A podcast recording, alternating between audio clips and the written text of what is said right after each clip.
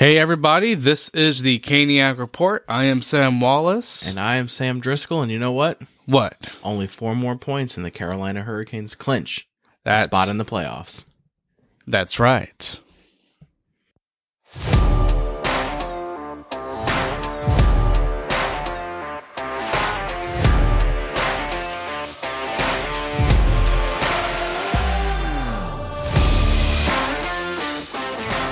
And if you like this episode, please share, leave a review, and hit that subscribe button so you will never miss another episode. And if you like it, please share it. Well, this week was a lot of explosive offense emerging for the Canes. And I think Fun. a lot of fans felt like it was about time they went through a small dry spell, but they definitely came out of it in this last week. And even in that loss to um, to Tampa, they still scored some goals. Oh, they did. Even though I thought they flat out were gassed in that game, but we'll get to it. And also at uh, the half mark of this, you're also going to hear Sam's interview with Scott Burnside. You enjoyed it, didn't you? Yeah, it was a good interview. I think y'all will will enjoy um, Scott Burnside and um, the conversation we had. He was it, it was a lot of good insight into the team and to hockey, and we'll definitely have him back on again for sure. Awesome. Can't wait to l- listen to the whole thing. So, Yeah, I think I, I think everyone I think y'all will will enjoy it um, for sure. Um, and uh, we're looking forward to uh, we'll definitely have him back on. Try and get another time in. We know we've had a couple of great guests on, and uh, we've enjoyed it. So it's been fun. It has. Now let's start with that first Washington game. Um, that was honestly I was not expecting a game like this. I was expecting a close knit game because these are two teams who hate each other to death, and uh, I can tell what we're going to be mostly focusing on the most at that happened at the end of this game. But let's start with the first period with the Carolina goal by Stepan, KK, and Domi. Yep. Finally gets a point for the Canes. I am so happy for him. I mean, yeah, Max Domi has been playing playing well since becoming a Carolina Hurricane. I think he had maybe he was kind of quiet in that first game, but since then he's been noticeable. I mean, he's out there cause creating offensive opportunities, playing very good defense, um, and he helped create the goal for for Derek Stepan. I mean, it was a great goal. You start off early. You needed to in Washington to score that first goal and it really put them in a position to to really put their foot on the gas. And they did because they got another goal not too terribly long after. It was a very similar goal uh, marty Necas on the side of the net from Trocheck and, and Svech and Carolina's off to a 2 nothing lead in Washington which is um impressive Yeah, that was probably my favorite goal was Necas goal just because it was so much back to back. I think it was a rebound off of the goalie that went to Trocheck, and he passed it to Necas to bury it. And Necas is finally coming along. Now he didn't get a point, obviously, um, against. I it was the Tampa game. I can't I can't remember. Um, no, Montreal. It was the Montreal game, but that was still really good game overall. Uh, happy Necas is getting points, uh, but in the second period there is a little bit of a scare as public enemy number 1 Tom Wilson puts the puck in the back of the net is he. Have we solidified that yet? Is he public enemy number one, or is Ovechkin public I think there enemy is. number one? I think the Caniacs thoroughly loathe both Tom Wilson and um and Ovechkin, but I felt like this game Ovechkin was pretty much non a non factor, and I felt like Wilson was kind of more of a more of an irritant to this game um because I mean Washington was getting their butts kicked. Other than that goal from Wilson, I mean it was pretty much all Carolina. So I don't really know. You know, Tom Wilson was really the only factor in the game for Washington. He he played dirty like he always does.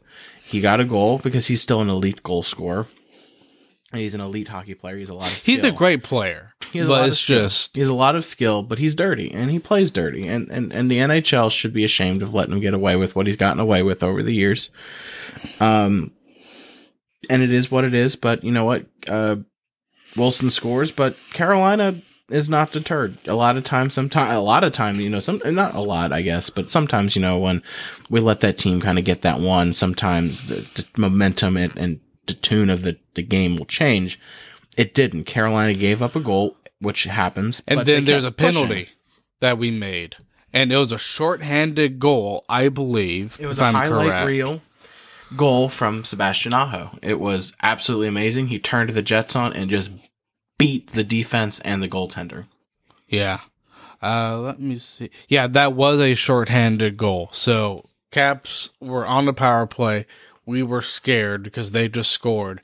Then Aho just takes it says, "Hold my beer," and he just skates it around um, uh, Marcus Johansson and just puts it into the net. I was so happy Aho went beast mode there. Yeah, it was a great goal. Um, good setup from Teravainen and Cole, obviously, to make it happen. Um, and that's important. I think that really kind of, I feel like so that solidified and ended the game right there. That was the game changer. Was when Aho scored. And what's funny is Ovechkin tried to uh, reach up and try to catch it, and he couldn't. And that's what got Aho to the puck. You have Aho beat Ovechkin, and then you have a forward back, and Ove- and you know Aho made him pay, and no surprise. Um, but then Carolina, you know, put their foot on the gas. Brett Pesce with an unbelievable goal again, who's kind of had an offensive streak going on lately, scoring goals, getting points. He has offense more Yeah. so than Slavin, I would say. Yeah, I think there's some more offensive upside for Pesce. And uh, Teravainen gets another point, a second, um, from Skjei as well. So Teravainen and Skjei are um, involved in the goal, and Carolina takes the the the three the four to one lead. And and then you have Necas scoring again. yeah, and I think that that honestly, Necas scoring goals was needed, and I think we've and I think we're getting it now. You're having Seth Jarvis and Marty Necas. We we've discussed. We discussed it with Adam Gold. We discussed it with each other. Necas and Jarvis need to score. They need to be contributing. They need to play well. The problem we had with Necas, well, you know, with Jarvis, he played well, even though he wasn't scoring. With Nate just he was not playing well and was not scoring. That was a problem. But now, Now- both are scoring. Both are scoring. Both are playing well. Necas is doing well. He's a great penalty killer. He's getting points. He's scoring goals. Seth Jarvis is, I mean, scoring goals. I heard Adam Gold kind of mention, you know, maybe Seth Jarvis is the pure goal scorer that Carolina has needed. And it's possible. Jarvis could definitely build into that role, which, which will be needed. And I definitely would love to see him develop into that sooner rather than later, especially for this run, if he can really just start putting the, the puck in the back of the net. Yeah. And what's amazing to me about, I mean, obviously this game uh, was all about Necas. But I, I do want to touch on Jarvis for a minute.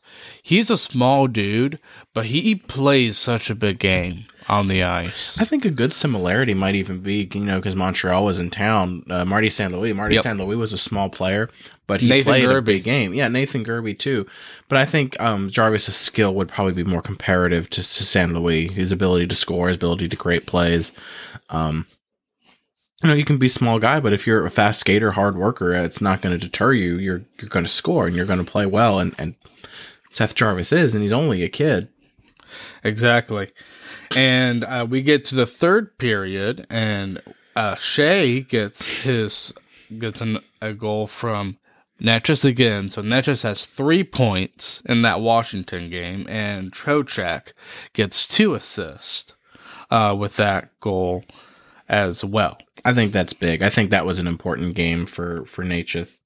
It was a needed game. You know, you're not going to score every game, obviously, but you need to play well. And I feel as though he's been building his game over the last week or two, and I think that's super, super, super big. And I feel as though maybe even that Max Domi trade really kind of sparked something in. It was like, oh crap, I really need to start picking it up, and I feel like he has because bringing in Max Domi, who could be a top six player has kind of moved, you know, has created more internal competition. And you'll hear um, Scott Burnside and I had a conversation as well about the internal competition on the team. Can't wait to hear that again because Scott Burnside, he's amazing once again. And also in between the two games, we had a prospect trade. Um, I looked up the guy that we got. He's a 24 year old uh, Finnish defenseman. It's funny because it's Finish. Finnish. Yeah, that's probably why they went and got him. but I mean, I trust this team. I, don't think they made trades just f- for the trade side of things. They trade because I think he could be good either with us or with the Charlotte team.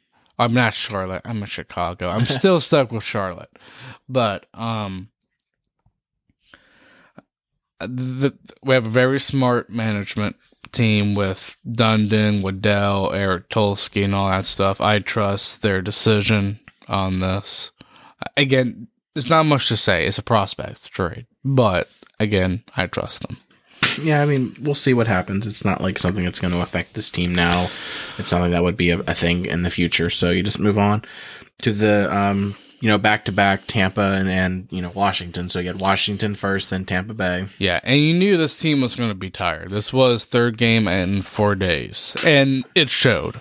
It I- did, but you know what? You have to give props to the team, right? Exactly. They they played really really well on, and they were very very very very tired. And you know you can't use that as an excuse. You need to win some back to backs, but yes, you know you're playing back. It's not just back to back like it would be like Montreal Buffalo. No, this was the Washington Capitals and the Tampa Bay Lightnings. You're playing uh, the Caps, who are you know they might not be a top team this year, but they're still very good. They have Alex Ovechkin, Nicholas Backstrom, and then you're playing Tampa Bay, which has got Kucherov, Stamkos, and Vasilevskiy. You know they're the defending Stanley Cup champions. It was tough. And Carolina got on the board first with a really great goal, Nino Niederreiter. I mean, they scored goals in a national broadcasted game. I'm not going to complain about that. Exactly. I'm not going to complain about that either. And yeah, we were gassed. But the thing is, um, I thought the difference was when we were getting the goals and Tampa wasn't. One, Raanta, I thought was better that game than Vasilevskiy. Yes. I didn't, even though we were gassed, I still thought Tampa wasn't on their A game. No, Tampa did not play a great game. They did not take advantage of Carolina's um, lack of uh, uh, of uh, rest between games, which was a surprise. You know, Tampa probably should have put the gas on, and that should be a concern to them. But Carolina hung around. Carolina actually took they took the lead, tied, took a lead, tied, and that that was the, the play of, of the game. You know, you had the the second first period, Carolina wins the period up one nothing. Tampa Bay comes in early, scores a goal. Alex Killorn. All the goals scored, I believe, by Tampa Bay were either on the power play, on some form of a special teams, Yes, we, we, we got killed in the special teams department. which happens when, when you're when you're gassed. And you know, for Carolina having the best penalty kill in the league, you're not gonna, you know, you, you can't get mad at at them when they have an off night. And every team's special teams have off nights. yes. And Carolina's was just against Tampa when they were gassed. Yeah, and if you have a, an off night against Tampa and you get a point, I am happy. That's what happens. Um, Carolina gets a point. I feel as though, in reality, that point. I, I don't feel like that game ended in a way that was that was easy for Hurricanes fans to swallow. As much as getting regular a point would have been okay for Hurricanes fans if it was ended on three on three, but Staal Staal takes a the holding penalty. penalty. I, I, I didn't mean, see a hold at all. If And you're going to send Staal for holding, you need to send Stamkos for embellishing because there wasn't much there, if, if anything at all. It it was not a great call. It wasn't a good look. But you know what? It's another power play, and you got to kill it. Carolina didn't. They were tired. They got a point. But and so I saw feel as Brendan though- Moore's face, and he was just like, "Yeah, we're done." and I feel as though you know that that kind of a, a goal, you know, that kind of a a game ending way, probably left a more le- left a worse taste in the mouths of Hurricanes fans than if it ended regularly, you know, in a shootout or overtime with no penalty called. Because let's, I mean, let's be honest, you know, getting a point after that game, it's big, it's good, it's it's helpful. You get a point in the standings. I think again, if it was if it ended any other way other than on a very weak call, I feel as though fans would have been like, okay, on to the next one. As much as it was on a bad call, fans were like, oh, that this doesn't sit well. Yeah, it didn't sit well for me either. And my whole thing is that if they're going to call a penalty in overtime, make it to where it's very obvious. Yeah, It It's wa- overtime. It was not. It was a ticky tack goal. Again, you'll hear like I like I said. You know, Scott Burnside and I had a conversation about NHL officiating and that TSN article, and about this call in particular too. Um, and you know, I think it, was a good con- it was a good conversation with a lot of good insight on his part. So again, you know, just listen to that, and I think you'll you'll you'll like it. Um, but Tampa Bay scores. Stamkos, you know, he's an all star. He's elite. He's a great player, great guy. Oh, he is. He, he he got the game winner, and you know, good for him. You move on. Out of all the Tampa Bay players, who who who, who do you, who is your favorite? Mine's Uh, probably Point. I've always liked Stamkos since he's joined the team. I mean, my favorite player in Tampa Bay history is, is it was Marty St. Louis and Vinny Lecavalier, but um, I, I I like I like Stamkos. He's a class act, good player. Um, always played well, uh, and I felt like he played well. Good game. Yes, and uh, one thing we forgot to touch on in the Washington game that we needed to Mm. discuss was the KK incident. Um, I thought that was unnecessary. Yeah, the hit itself was clean, but you have that kind of a hit. The intent intent matters, and there was clear. It was a clear, like Tripp was talking. About, it was a predatory hit. There was an intent there to be a hard message sending hit, and a non playoff game.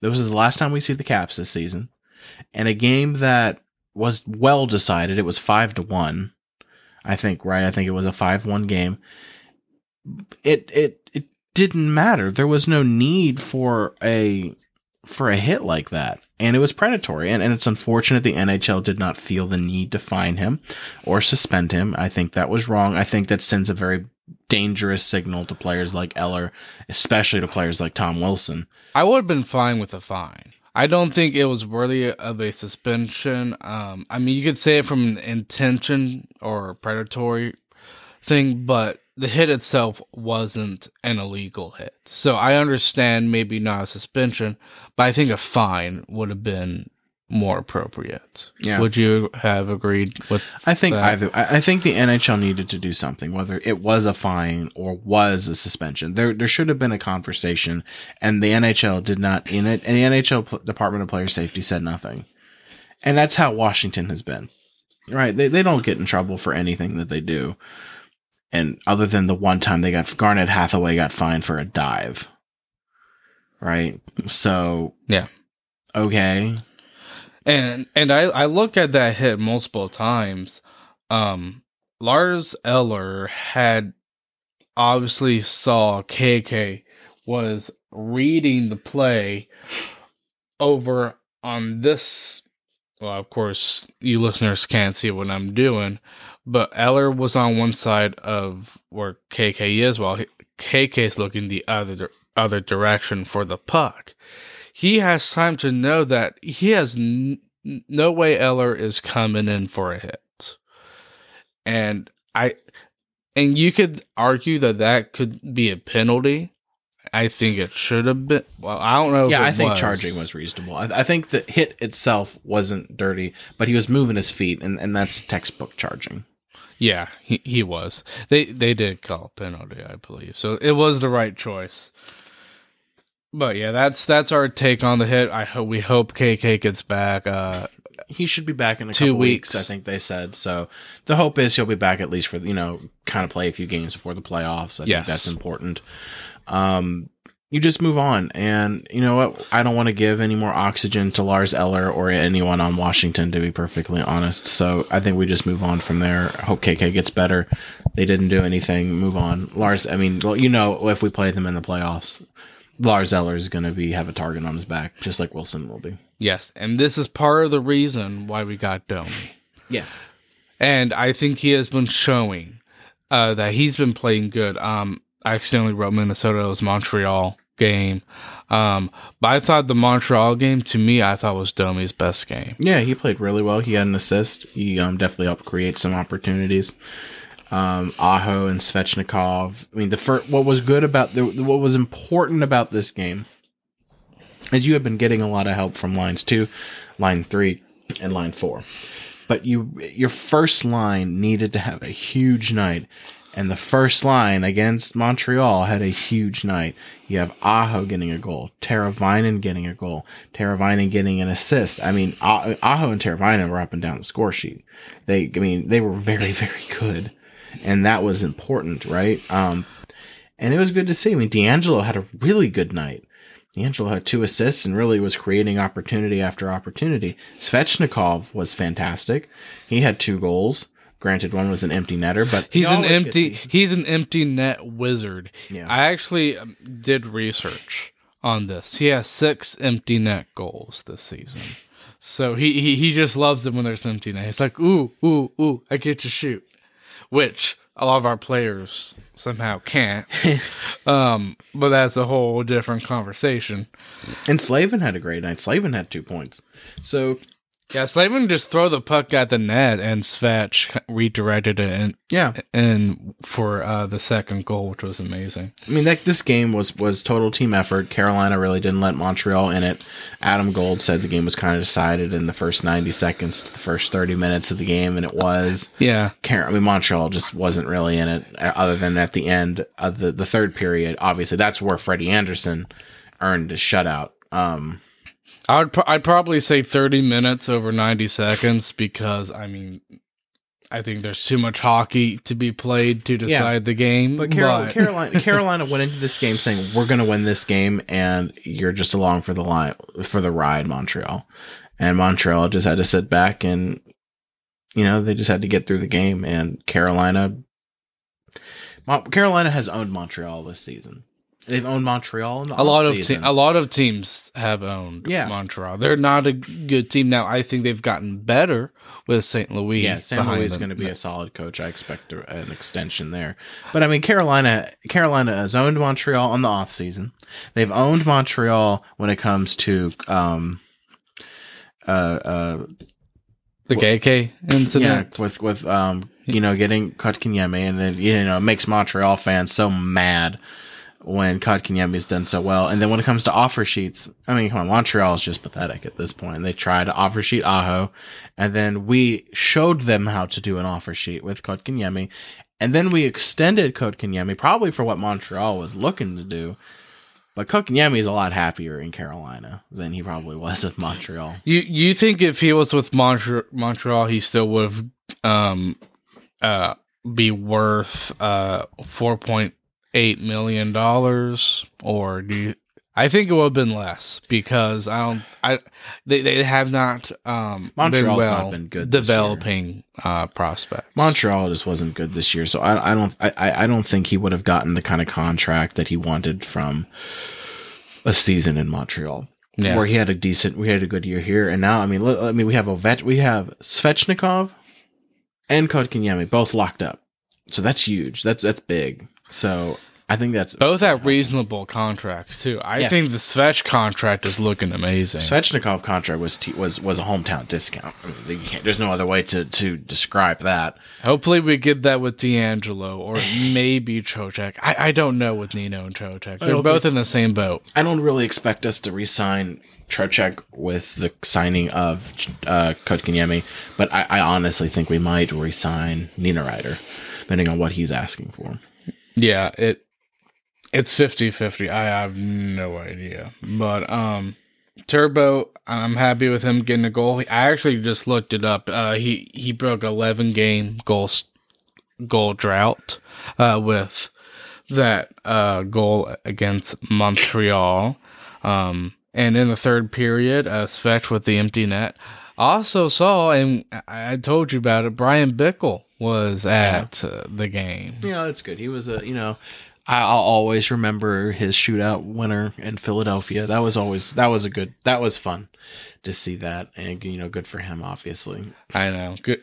It, it was great always- for him. We wish him well. You know, for, we love former Hurricanes other than Eric Holla. So, um, you know, it's always good to see former former former Canes players do well.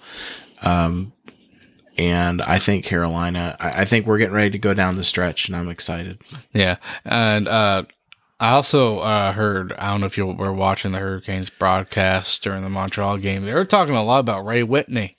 Oh, I love Ray Whitney. Ray Whitney was a great Hurricane. I actually The looked up wizard. stats. I, I was looking up his stats and his career while they were talking about because I was just curious. And yeah, Whitney was an integral part of the 0506 Stanley Cup He was. run. Ray Whitney has been class act, great player, definitely. Um, fun And now- player to watch. And now Domi's wearing his number. Yeah, So- number thirteen. You know, you had Warren Foegele wear it before, and now you're getting Max Domi wearing it now. Um, and um, you know, I, I we'll we'll see. You know, Eric Staal's probably going to retire. I would assume after this year, he didn't play in the NHL. Yeah. So Eric Staal retires. You think his number goes in the rafters? No one's worn it since Eric Staal. No one has worn number twelve. Or number 30 for Or Cam number Ward. Yeah, and I don't know if some of that's respect for Cam because you know you would think they would have retired it already. I think I would think there's more respect for Ward than there is with Staal. And I the reason I. I think the reason for that is But you retire Staal's number, I think, solely because you know he was integral in winning the cup. That, that's a huge part, and he was an integral part of this team, and, and especially in the 09 run as well. I mean, Eric Staal had Eric, the Staal family has been the Carolina Hurricanes for for years since that 0506. It's been Staal and Brind'Amour, right? there has not been a time since then that we have not had a Staal on this team. Whether it was Eric Staal, we bring in Jordan. Eric leaves. We still have Jordan and Rod Brind'Amour still with the organization because Rod's been with the organization for years too. yeah. For those who don't know, uh, he was assistant coach uh, before he became head coach. So player to Yep. I I guess assistant coach or head, head to head coach. Yeah. I'm sure there is something in between Yeah. um, the player and assistant coach. But and I uh, and I and you could I could even see a, a Jordan Staal jersey retirement if he wins a cup. I think that's going to be the deciding factor. If Jordan, as captain, leads this organization to a cup win, I think you retire his and Eric's number with probably you know together because they both you know they both were the integral pieces of winning a Stanley Cup. Because you need players. Like Eric Staal at the time was the goal scorer was the offensive juggernaut when we won that cup. And then you have now we have Jordan Staal who's that defensive shutdown guy who can put the puck in the back of the net when he needs to shuts down the top lines. I, I think it's possible. I think Eric more than more likely than than Jordan.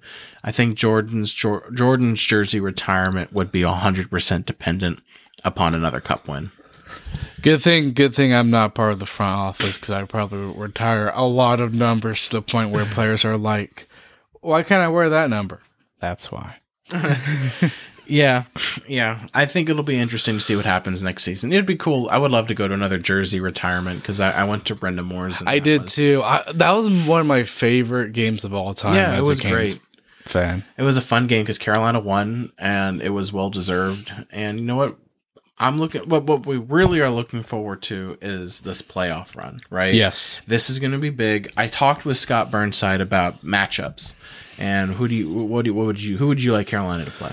Honestly, after doing some research, and there was a video that the hockey guy produced on that, and honestly, I might. I know they're in second or third place in our division, but I might play the Rangers uh, because I think they only have just a few goal scorers with Kreider and Panarin, and then it kind of falls off.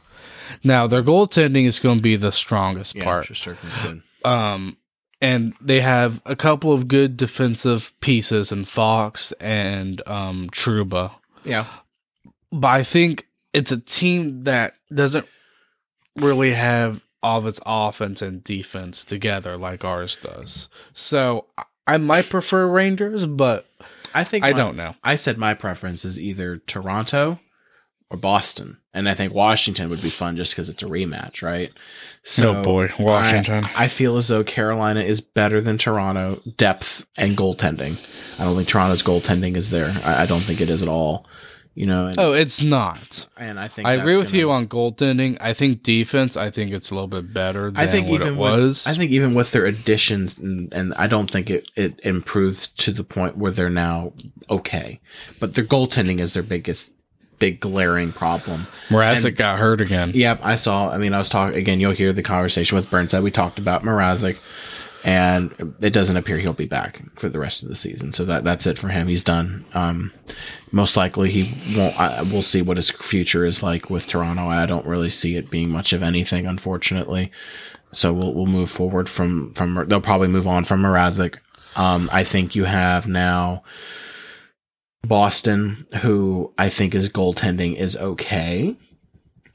It's better, I think, than Toronto's. It is Swayman, better. It Swayman is. is, a good goal. It is goalie. better than Toronto's, but I don't think they're proven goaltenders yet. So we'll have to see what happens because I think that Boston, I, I think it would be good for Carolina to go through Boston. I think that would be big. I think it would be big for Carolina to go through Boston or Tampa Bay because that would help deal with any like the again, mental stuff. yeah, and you'll hear again. Burnside talked about it too. Scott Burnside said, um, you know, it helps them get rid of whatever inner demons the teams have. Right? Boston knocked him out twice. I would say Boston more t- more than Tampa. because you know Aho wants that revenge matchup. You know he does, and I think that would just be fun. And right now, it looks like we would be playing the number two wild card because Florida's there. So really, it's who's there. And right now, it looks like it's going to be either um, Washington or um, oh, who Washington, Toronto, or Tampa. Yeah. Well, it's going to be something. Uh, here is the interview of Sam with Scott Burnside. Enjoy. Well, I am Sam Driscoll, and today we have Scott Burnside joining us, author at Daily Faceoff and special contributor to the Carolina Hurricanes. Thanks for joining us today.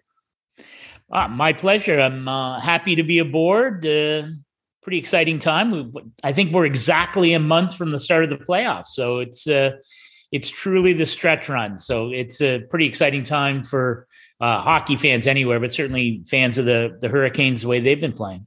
Oh, yeah, especially for a lot of us who've been fans for years over the stretch of where it was just struggle to uh, to watch. But you know, most of us have stuck with them, and we're we're enjoying those rewards now. Definitely with a great coach, great team, and an ownership who wants to put a winning product on the ice. Yeah. Well, I, so I'm curious. We, I mean, it's your podcast, but I'm curious, like what you know, and, and having you know parachuted in and out over the years. I mean that that decade must have been difficult to to get through because there were lots of years where the team was, you know, and whether it was, I mean, whatever the factors were, ownership and lack of money, or just not just not having enough good players, but for fan and I you know for fans to stick around through that period and now to be rewarded with what will be a fourth straight run to the playoffs. What's that been like? It's been it was it was obviously tough like you said during that um during that stretch but it was it was you know they still put a, i guess you know they they always finished either right on the cusp or like in the middle of the pack so they kind of gave you a little bit of hope but always failed with former ownership former coaches that we've had but now under you know Rod Brind'Amour who some fans have felt deserved this opportunity for know, a long time coming and he's been fantastic the we have ownership now who's spending to the cap which you didn't see during those 10 years Yeah. um and i think it's it's been great i mean i was in college when they first clinched um the when they first clinched to get into the playoffs and i drove three and a half hours to get to the first playoff game and then drove three and a half hours back that same night because there was no way i was going to miss the first playoff game in over a decade Good. but it Good was fun. So I wanted to start off today because it's kind of been circulating around with that TSN article about the Hurricanes and the officiating. Not sure if you, I, I know I was reading an article you wrote recently, kind of talking about the GM meeting and discussing the officiating. Um, what was your thought on that TSN article that came out? Yeah, what was fascinating, and I think it re- reaffirmed or reconfirmed what a lot of Hurricanes fans feel in, in, in that there is there's a there's a huge discrepancy. In fact, I was looking at it this morning just on on the NA on the stats page, and and I you know listen, it, if no team is without flaws, um, and Carolina is probably one of you know two or three or four teams that you to me, and I think a lot of people put you know, above above the fray as as, as true Stanley Cup contenders. Each of those teams has some sort of issue or question mark.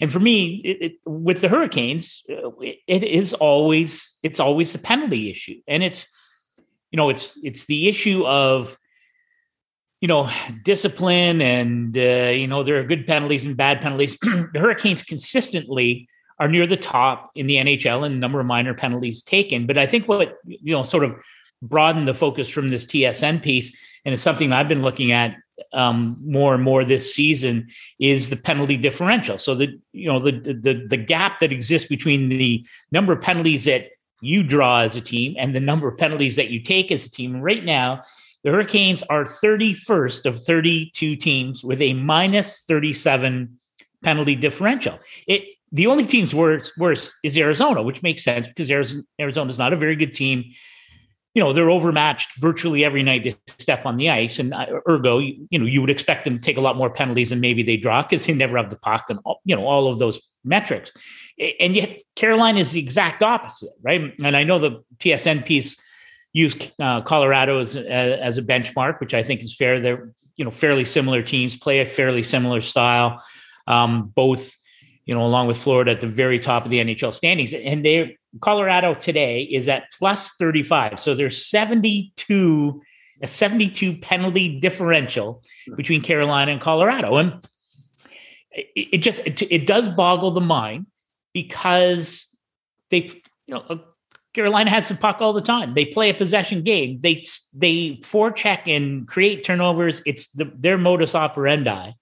So you would think that they would draw a lot more penalties than they uh, than they are assessed, and yet that's not the case. And but I will say this, you know, and I I, th- I think Hurricanes fans feel that the officiating is somehow anti Carolina, and I, I listen. I don't buy that at all. It, but it is astounding to see these numbers, and to me, this is a critical issue for this Carolina team. You know, down the stretch and going into the playoffs. Now, you know the, the, game gets called differently in the playoffs. So you know do some of the ticky tack calls that carolina is assessed uh, do they go away and once the playoffs start? I you know for me the greatest problem with the nhl you know is one of the the disparities in officiating between regular season and playoff. To me they should be calling it the same in october as they do in may. It, it doesn't happen that way.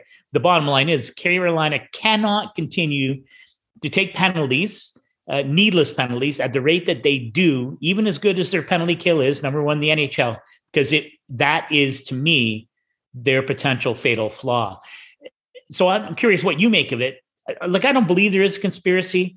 Uh, you know, do does Carolina? You know, I'm Svechnikov is a guy who's uh, you know developed a reputation as a guy who will take penalties, and you know I think he probably unfairly is held to a different standard by some officials. I think that's sort of natural. Colorado's talking about the same thing with Nazem Kadri, who may be out with an injury as a result of an uncalled foul or, you know, what Colorado fans believe was a foul the other night. So there are some of these narratives that exist. Do you like what do you make of the of those numbers and the disparity? It, we were kind of not surprised. I feel like this has been something that's kind of been with this team for for year, even during you know going back for years. It seems as though you know Carolina always took more than they were given for power plays. I don't. I have a, a friend of ours who listens sometimes to this too. Was telling me that he's a Colorado Avs fan, and he said uh, the NHL just hasn't forgiven us for beating their precious Oilers in, in 2006, and, and it made me laugh. Like that's a long time to hold a grudge. Um, but I mean, I don't think there's a vast conspiracy either. A lot of times we don't really. I would say most calls on Carolina, there really isn't. You know, it's. I wouldn't argue that it wasn't a penalty, and of course there have some. Like I felt like the Jordan Staal call in overtime was ticky tack. I didn't really see that one as a as a penalty. I thought, okay, he touched Stamkos. When you going to call him for that? You know, I felt like that was a little bit off. I don't know if they were making up for what they felt was a bad call when Tampa was in Carolina, and. Kucherov went. Um, so I, I, don't know if they're trying to do these makeup calls. We kind of saw that with Tim Peel. He got in trouble and because he was hot mic'd. But I don't think there's a vast conspiracy necessarily. But it is bo- it is mind boggling. Yeah, yeah. I don't I don't know that I don't know that there's a logical explanation for it, given the way the team plays. But I, I you know, I, I'm with you, Sam. I I don't, you know, I look at the penalties and, and I think of, you know, yeah. So there are obvious. There's always going to be gray areas. You know, officiating. It's such an it's an interesting thing. So I'm. Uh, I always I try not to be critical of NHL officials. It's it's such a hard job. I grew up. Dan O'Halloran and I went to the same high school outside of Windsor, Ontario. So I've known he's retired now. I think, in fact, I believe he's a supervisor now, uh, one of the supervisors with the NHL officials. But you know, so Dan and I grew up together. Uh, I understand the and with social media, it, it's so hard. You know, you get a million replays you can get buried easily. You know, the Tim Peel stuff was was unfortunate, but I, I do think it speaks to a broader issue of, you know, how, how do you make it as good as you can? And the NHL is a very much closed society. They don't like people criticizing their officials. Um, but I think if you were a little bit more transparent, maybe people would have a little bit more understanding of it. And I mentioned this in a column I wrote, but I was at a uh, it's called the Exposure Combine, and it's a way of trying to get more qualified hockey people into the officiating pipeline. And it's mostly former junior or college players, players who played maybe semi pro or played pro in Europe. Uh, who want to stay in the game and they're they do the it's a terrific program really to, the nhl tries to you know sort of guide them into the officiating tunnel i think there were 38 graduates of that program who've ref or uh, called lines in an, uh, at least one nhl game this year so it's a hard game, but there are lots of mistakes made, and I I, I think it's unwise for the NHL to, you know, they they circle the wagons often when it comes to that. I know Gary Bettman was asked about it at the start of the playoffs last year. He's like, "We have the best officials in the world." Okay, that may be true, but you do have to acknowledge you know that there are some problems and and how do you make the officiating better or more consistent and to me that's the issue uh, but you know, it still does not really adequately answer the question on why Carolina is in this position. And to me, it it you know, it's not up to the officials to change that necessarily. To me, it's up about changing behavior if you're part of the Carolina Hurricanes team, and that means being extra diligent about you know what drives me crazy, um, and I'm sure it drives Rod Brind'Amour crazy, but it's the sloppy offensive zone stuff. It's a stick in the skates. It's a a tug at the waist. And honestly, like I, I know the Jordan Staal call in overtime. Yeah, you know what? Took his hand off a stick, put his hand on the arm. I just wish they call that every time. But you know, it that's to me. I wonder, you know, like I don't know if you can change your behavior enough to mitigate that come playoff time because to me that's uh, that's going to be an interesting part of how they fare starting a month from now. Yeah, I think that's that's fair. I know a lot of us, especially me, feel when you watch the game, it's not, oh, that wasn't a call in Carolina. I think a lot of fans feel is, why did you let that go? Yeah. When you called it on us about 10 minutes ago. Because if you watch, yeah. a lot of the complaints come for the lack of calls on the opposition, but the plethora of calls on Carolina. It's not that we're saying these aren't penalties we're saying if that's a penalty now, why isn't that not a penalty when when Ovechkin does it? Because Ovechkin's notorious, as you know, for leaving his skates when he'll make a hit. Well, if Svechnikov does that, he's going off for charging. Yeah. Ovechkin might not. Yeah. Well, and, and that's you know to me that's the key. it, it it all comes down to consistency, and to me, you should consistently call the standard. And if you call it in period one of game one in October, then call it in overtime of game seven in June. But it really doesn't happen that way. And that's, and doesn't matter how often the NHL insists that there isn't a double standard. The, the, the games always, they, there is, even within games, you know, in theory, the penalty in the first period should be the penalty in the third period. Well, we know sometimes that doesn't happen. And I guess that's the issue. To me, it's about consistency. Be as consistent as you possibly can understanding the, human error is going to be part of this. That's the reality of it. But I'm I'm with you, and whether it's the Canes or not, it, I always you watch a game and something happens and there's no call, and then five minutes later the same thing happens, and maybe it's the other team and there is a call, and then you're like, well, how are the players and the coaches supposed to know what is acceptable? So that's that's to me the great challenge for the NHL. Yep, I I mean we agree definitely, um, and we do think that you know NHL officials do a pretty good job. We love Wes McCauley, um, and a lot of those good refs. It's unfortunate how some things happen. Um, I don't think you know officiating doesn't normally decide a game. I I feel most of the time, you know, it can dictate play, but you just got to move on. And you're right. I mean, you know, can't take the penalties, and there are a lot where Carolina they take penalties. Svechnikov has a stick problem. He tends to take a lot of those. And then you'll get Trocheck recently. Seems like he's been doing them. Ian Cole has sometimes just takes inexplicable penalties. But I think hopefully they'll kind of figure it out. You know, they have this time to go down this last month to really try and try and work on it. They only play, I think, two playoff game, two team, two games against playoff teams in New York Rangers in the Eastern Conference. I think maybe potentially Winnipeg if they were to kind of move up. Yeah. Um, but I don't know if if they'll be able to find a way in but I think they'll be able to figure it out. I think the unfortunate thing is their penalty kill does have a lot of practice, and that's why they're number one. yeah. But um, just got to move on, and I think there'll be a cup contender. I think they're going to be pretty good in the playoffs. Yeah. Well, it, I mean, to me, the it's it's it's going to be fascinating because I think we've known for a long time, really, what the top eight teams in the Eastern Conference, uh, you know, who they were going to be, and then and listen you know, they, it just has literally been weeks. I, I remember I was in Vegas for All Star and had this conversation with Steven Stamkos. Just, you know, what's it like really to know at the end of January that you you are where you, you're in the top eight. It's just question where you, you know, what's that like? And it, uh, I thought his answer was interesting, and I think we've seen that in, certainly in the recent um, schedule for the Hurricanes. Is that you find the urgency in making sure that you are competitive with the teams that you know are going to be in the playoffs eh, in you know in the Eastern Conference. So you knew the top eight. It's completely different in the Western Conference. I thought that was an interesting answer, and I think we've seen that. Know, I think I think Carolina has been one of those teams.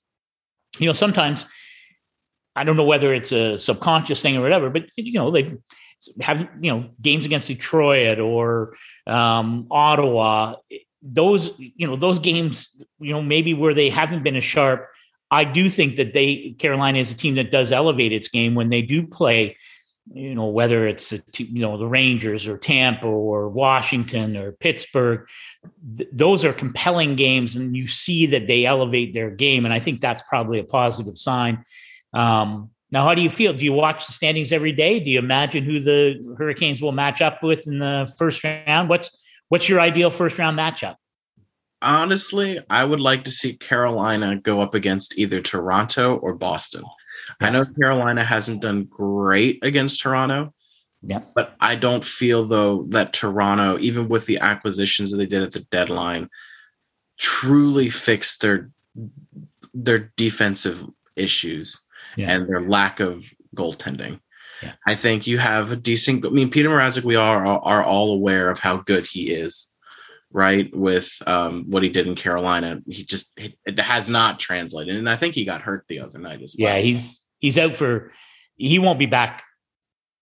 I mean, late in the playoffs, I think they're talking six weeks, and it's a groin core issue. I'd be shocked if he returns, even if the Leafs did go on a long run. Hard to imagine he could ever come back and play himself back into a position where he would appear in playoff games. So it, it, yeah, it's it's sad because I'm sure a lot of Carolina fans think of you know his performance along with Curtis McElhinney in 2019 was kind of magical. So yeah. And then Boston, I mean, Carolina's manhandled Boston all season. I don't see that changing. I don't feel as though they got significantly better at the deadline. Um, I mean, I think Washington would be fun. It would just be that, you know, rematch again. This time we're number one and they're a wild card. So yeah. I think it'd be fun. I think there's a lot of fun first round options for Carolina. Um, I'm not really looking forward to Carolina playing Florida if they make it to the Eastern Conference Finals. I think I think it'll be a fun series, but it'll be it'll be intense. Um, but I don't. I think Carolina's going to win the Metro. I don't really foresee them faltering to the point where Pittsburgh or New York is able to take over. I think Carolina's cushion has just been too solid. And even when they lose, you know, Pittsburgh obliges or New York obliges too, and then they lose. So yeah, it's just that they're, I, I feel as though it's going to be the same pace. Carolina wins the Metro.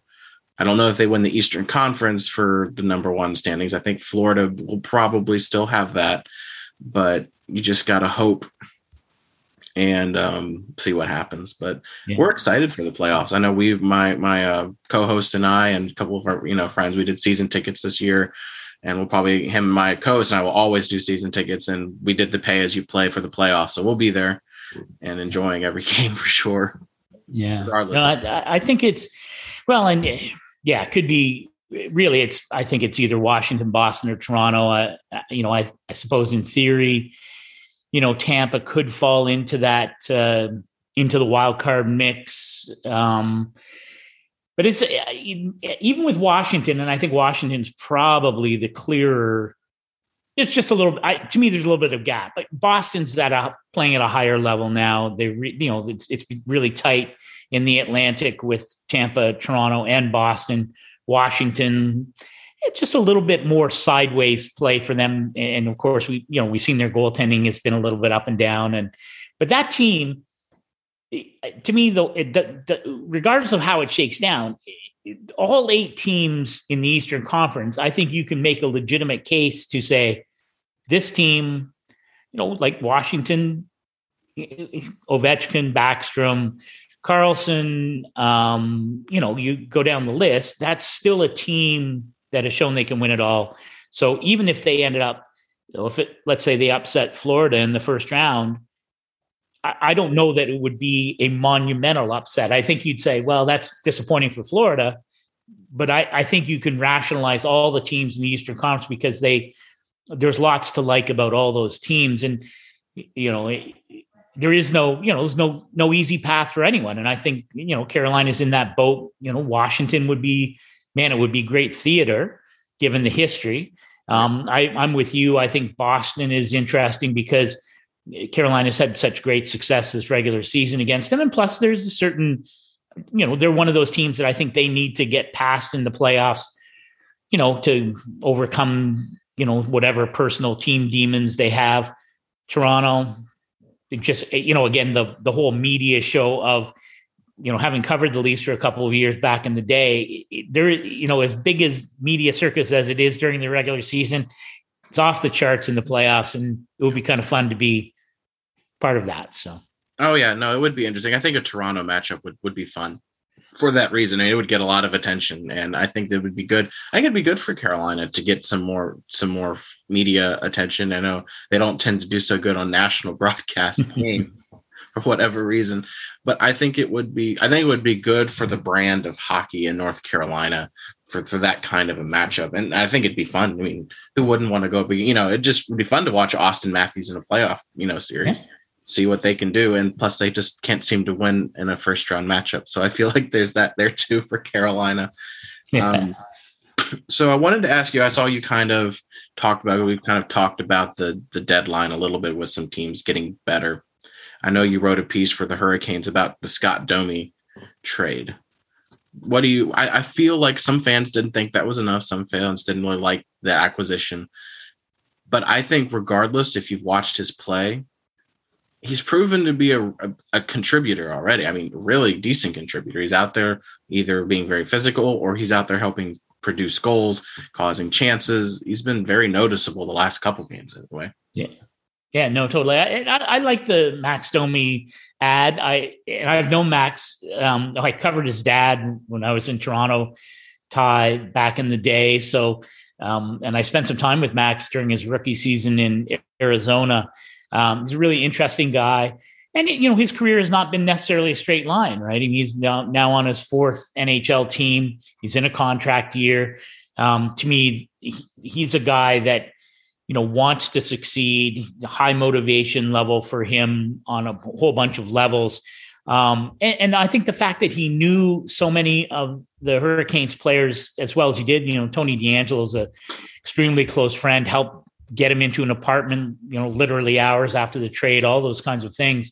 I, I think that's ho- uh, helpful in terms of the um, assimilation process. I don't think people understand it's it's really hard. It's it's hard at the deadline, especially you know when you get traded right at the deadline to to make yourself fit in. There's a, there's a million moving parts. Now Max isn't married, but he's you know he's he, there are you know there's all kinds of issues with coming to a new team and finding your footing, especially given the expectations surrounding this team. This is as good a team as he's ever played on in the NHL.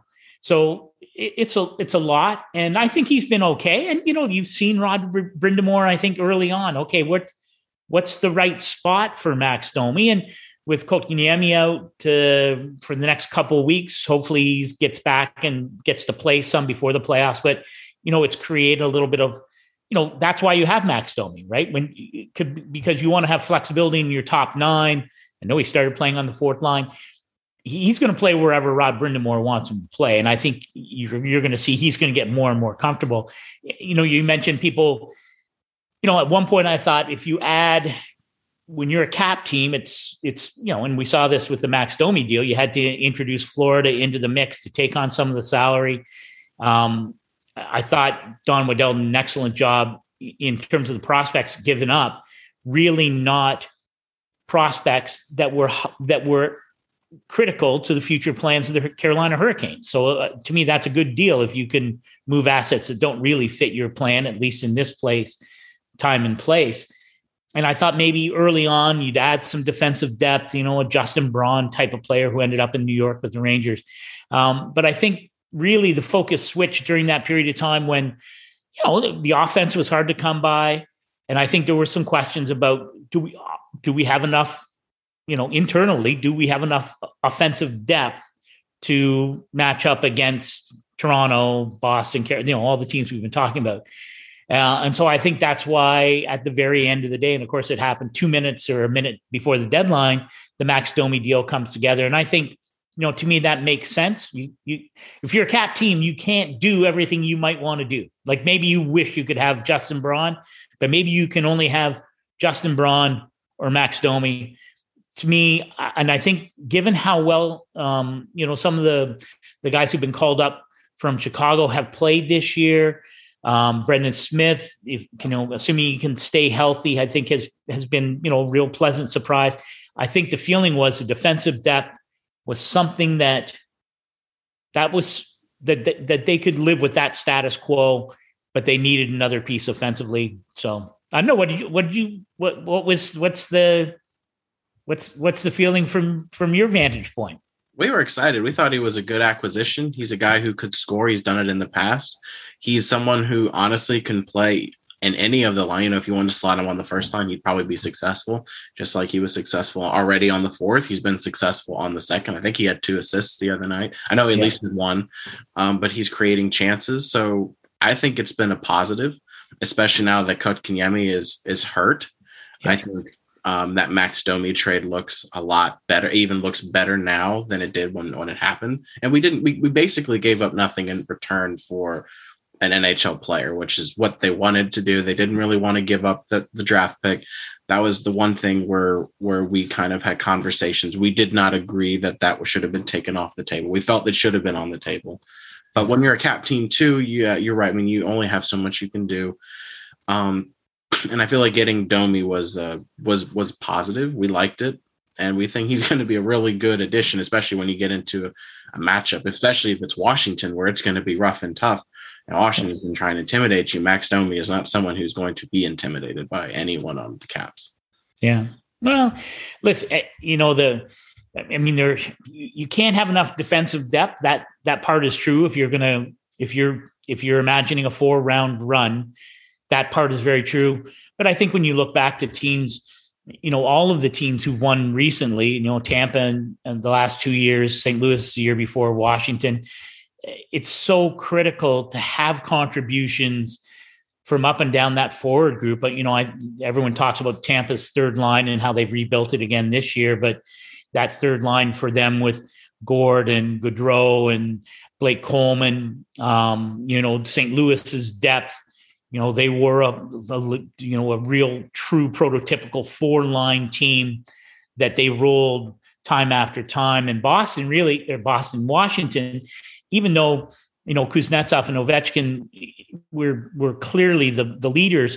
You know, you think about that third line, and I want to say it was Lars Eller and um, hmm, Connell, Brett Connolly, maybe. Yeah. Anyway, the Capitals got tremendous production during that uh, 18 run um, from that third line. And I think, again, that's, you know, a player like Max Domi um, and his, you know, who plays a certain style, isn't afraid of, uh, uh you know, of a grinding game. Um, I think that those players are important because you're going to need help from from everywhere in your lineup if you're going to run the run the what is a gauntlet coming out of the Eastern Conference.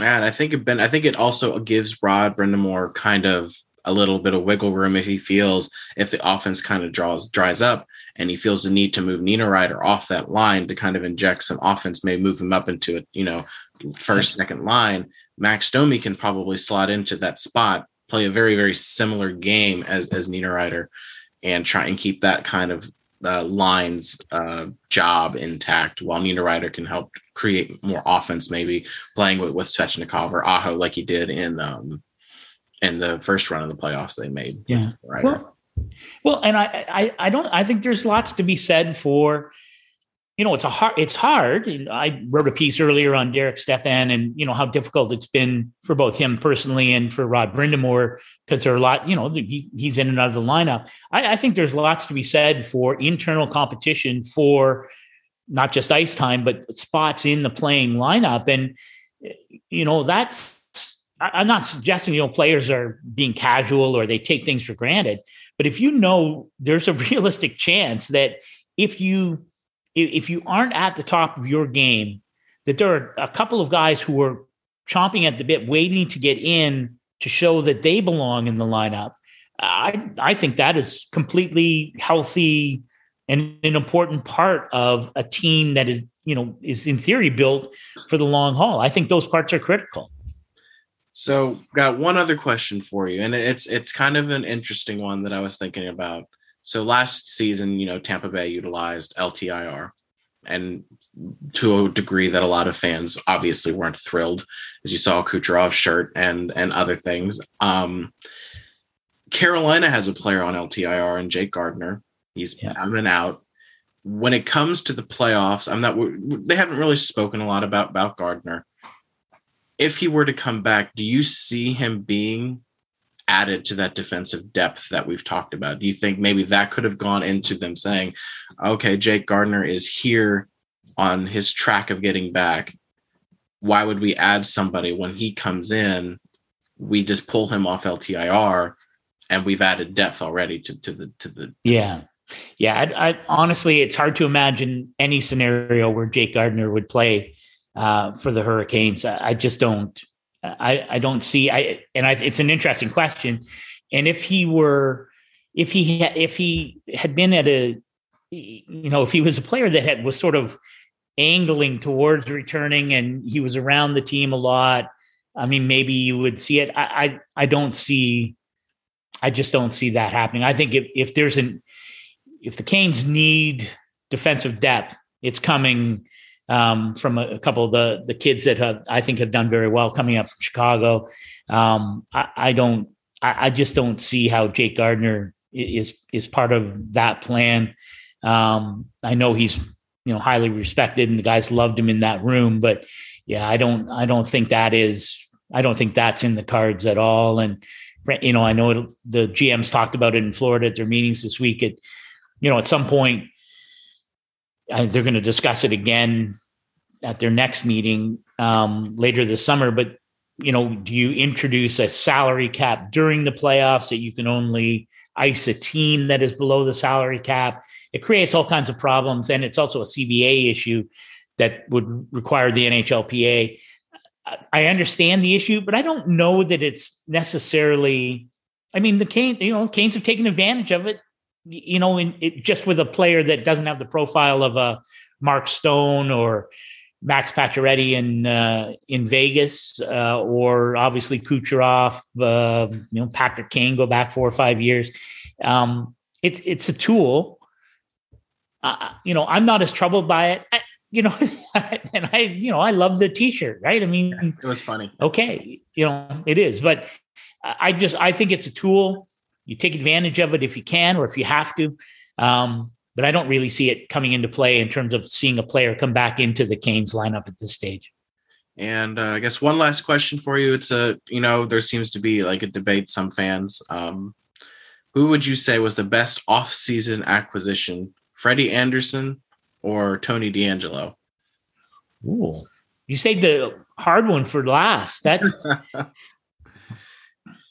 I don't know. I, I, honestly, I think both have been, and it's interesting when Tony DeAngelo was out with his injury. Oh, what, did he miss eight or ten games? But anyway, he it, it was interesting to see how different the Hurricanes were without Tony DeAngelo on the ice. Eh, he's, eh, you know, his impact on the team, how they play, and how difficult they are to defend, especially on the man advantage. But really, it's it's pretty significant. And I and I know there were a lot of questions about Tony DeAngelo signing, and eh, you know, to me, um, there has he has been a terrific teammate He's been fully embraced by that team. Seems it just seems like has been an, a terrific fit for both Tony DeAngelo and for the Carolina Hurricanes. But I don't know. Freddie Andersen has just it, it and I know it's interesting because we a lot of us have assumed that Shesterkin is going to win the Vezina, maybe in the Hart Trophy discussion for the Rangers. Gone a little bit sideways, and I think the conversation now is a lot different about eh, maybe not a lot, but certainly different now when you talk about the Vezina than maybe a month ago. And Freddie Andersen is right there. He deserves to be there. His numbers are impeccable, but to me, it's how he plays, and it's how the team plays when he's in net. And when if they, you know, you know, they give up an early goal or they're not quite in sync to start with, Frederik Andersen has just been so calm and so like there's I don't it, you know it's one of those intangible things. Yes, you look at the numbers and he is Vezina Trophy worthy, but his persona and and I think what he has shown to this team, it's so critical. I mean, it's like there are seven or eight teams in the NHL. Frederick Frederik Andersen you know, he's he has some playoff baggage that he carries with him. It's not all his fault. I think in Toronto, there were lots of things that went wrong that has kept them from winning a playoff round since before the 04 05 lockout. It's not all Freddie Andersen, but he does have some things to prove. To me, he's proved so much this year. I expect him to play the exact same way in the playoffs. And I think he gives them as good a chance to win as any team in the NHL. Uh, and you know, and that's saying a lot when you consider Vasilevskiy and Shesterkin and the rest of the good goaltenders. So I, I, would give Freddie Andersen the slight edge over Tony DeAngelo. Very slight though. Yeah, we. I, I think uh, my my uh, coach and I have kind of debated this ourselves. I think I tend to be closer toward Freddie, and I think he might tend to be closer toward Tony. But we uh, we love them both, and we're really glad they're Hurricanes, and we definitely hope Tony gets extended. Um, well, just wanted to thank you again, sir, for joining us. It was an honor and a pleasure to have you on to talk about the team and kind of what's going on in the league. Anytime. Uh, happy to happy to come aboard and chat hockey whenever it works for you. Awesome. Well, we'll definitely be extending another invite to you for sure. Okay. Sounds good. All right. Thank you, sir. All right. Hey guys, this is Sam Wallace from the Caniac Report. We just wanted to say uh, thank you for listening to this podcast, and we thank Scott Burnside for joining us on this episode. If you like it, again, please share it and leave a review. Uh, we, we like to engage with you guys, and we hope to catch you next week. Bye.